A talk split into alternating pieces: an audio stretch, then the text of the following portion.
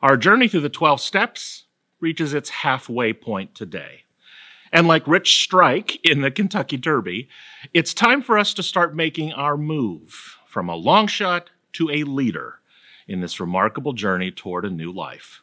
But to get there, there are new challenges to navigate and more key decisions to make, including steps six and seven today. So far, we've acknowledged to God our powerlessness against sin and turned our whole lives over to God. That was steps one to three. We've made a list of our resentments and fears and sexual sins and shared them with a friend. Steps four and five. We are now ready for the next two steps, which call us to notice a pattern of our bad behaviors and character flaws and turn them over to God. Step six says, I am entirely ready to have God remove all these defects of character. And step seven, I humbly ask God to remove my shortcomings. Today's scripture reading comes from Paul's letter to the Romans, which captures the heart of these two steps beautifully. Paul paints a vivid picture for the Romans of how sin operates in our lives. He says it's something that has dominion over us. It, it holds us hostage. It's like this seemingly inescapable pattern of repetitive behavior and character flaws that feel impossible to break. In chapter 5, Paul says that the sin of Adam destined all of humanity into a life of sin and brokenness. And that means that in every person, sin is something that keeps us hostage and holds us back from a, a life of holiness and freedom. Sin is like a recurring pattern, a repetitive tape on constant replay, an endless cycle of behavior, a never ending loop that cannot be broken. Now, Paul, remember, was writing to the Greco Roman world in the first century, which means that the people he was writing to would have been very familiar with the ancient stories of Greek mythology. They would have used these stories to explain the phenomena of the universe, but also the conditions of the human life. And one of those stories that Paul's audience would have definitely known is the story of Sisyphus. You likely know the story as well. He's a character introduced by Homer, who wrote stories about a thousand years before Paul.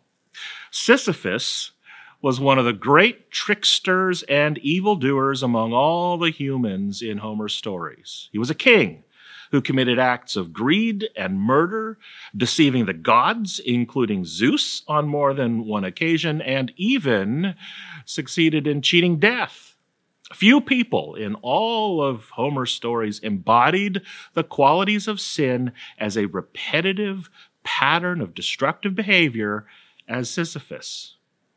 Eventually, his destiny caught up to him, and he was condemned to an eternal punishment unlike any other.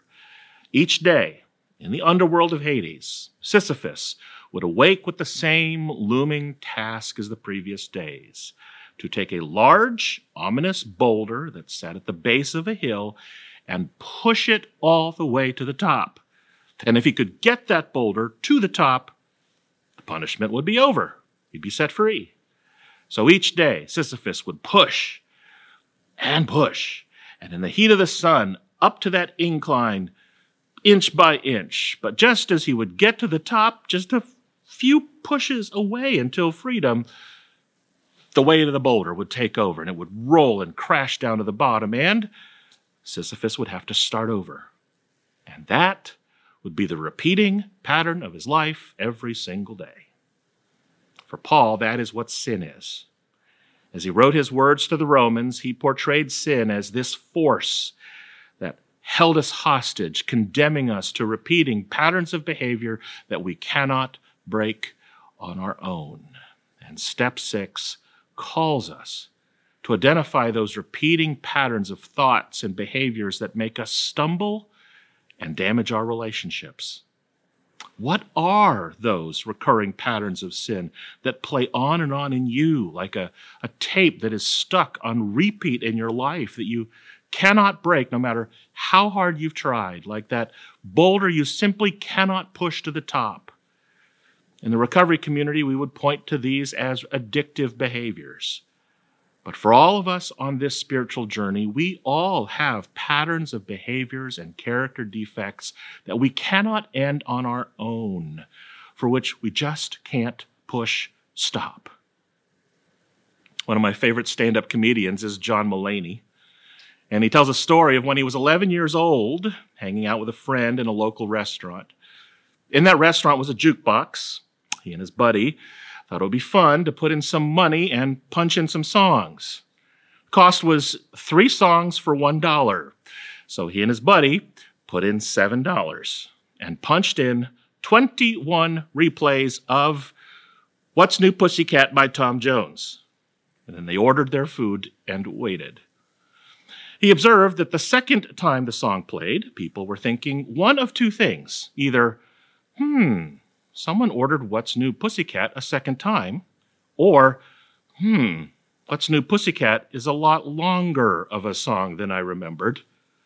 So by the time the fourth replay of the song came around, people were starting to get a little agitated. They were thinking, wait a minute, some jerk has punched in What's New Pussycat four times. Or they were thinking, hmm, someone has punched in What's New Pussycat twice, and it's a really long song. So John Mulaney said, it wasn't until the fifth time. Well, there was a bit of silence at first at the end of the fourth song. The, the restaurant patrons were hushed and nervous. And then, wah, wah, what's new, pussycat? Whoa, whoa, whoa, began playing for the fifth time. And that's when people started yelling. Expletives were hurling, silverware was flying. It felt like an unbreakable pattern. But then Mulaney said that at some point, as he and his buddy John were punching in all of those What's New Pussycats, his friend said, Wait, wait, before you punch in any more songs, you know what would be really funny? So after the seventh What's New Pussycat, they ordered one play of It's Not Unusual. So after seven torturous What's New Pussycats, the crowd, who was at a fever pitch with anger, began to hear, It's not unusual to be loved by anyone. And the whole crowd sighed this huge sigh of relief. Mulaney said people were cheering, parents were hugging their children, grown men were crying. It was, it was as if Sisyphus had finally gotten that boulder to the top and the curse of Adam's sin had finally been broken and, and they had vanquished that crushing, repetitive pattern of suffering forever. And then after It's Not Unusual was over. Wah, wah, what's new, pussycat? Whoa, whoa, whoa. Step six is all about identifying your what's new, pussycat. What are those patterns and character defects that you cannot break on your own? And then Paul gives us the good news of step seven right here in Romans chapter 6, verses 12 to 14. Therefore, he says, do not let sin reign in your mortal bodies so that you obey their desires.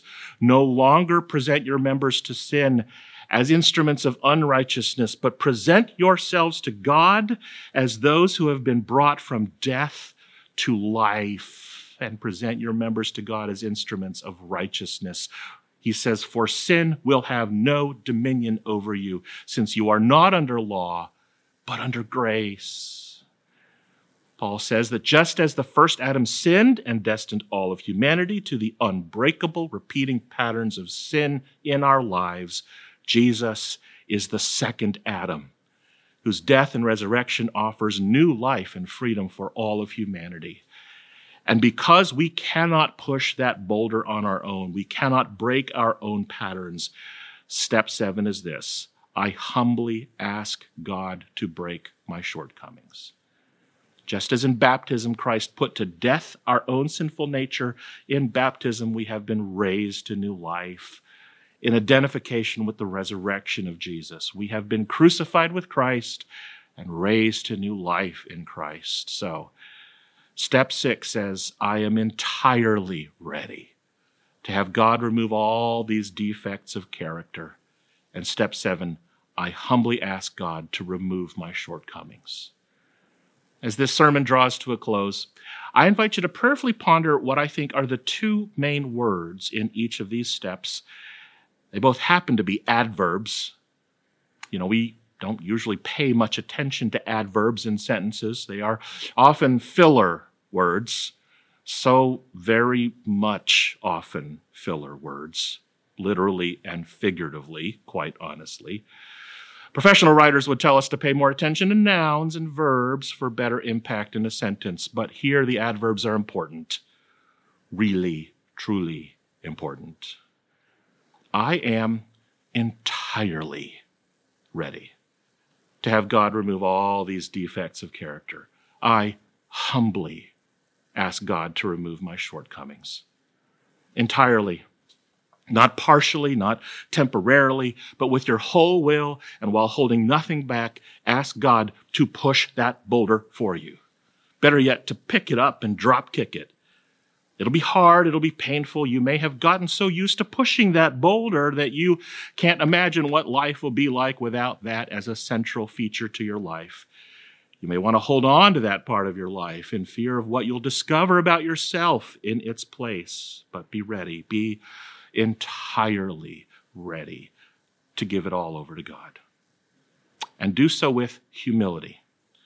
Recognize that you cannot put an end to those patterns on your own. Simply say, God, I humbly ask you to push stop.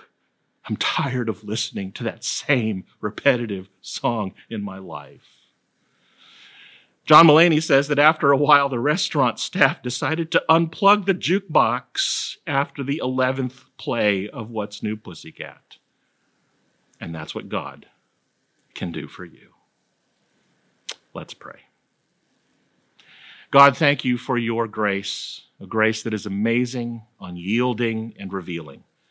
May that grace illuminate for us the harmful patterns that have plagued us and replayed in us time and time again. And by your grace, push the stop button, push them over the mountain. In our powerlessness, we surrender ourselves to you. And in your love, we believe that you set us free. We give you thanks in Jesus' name. Amen.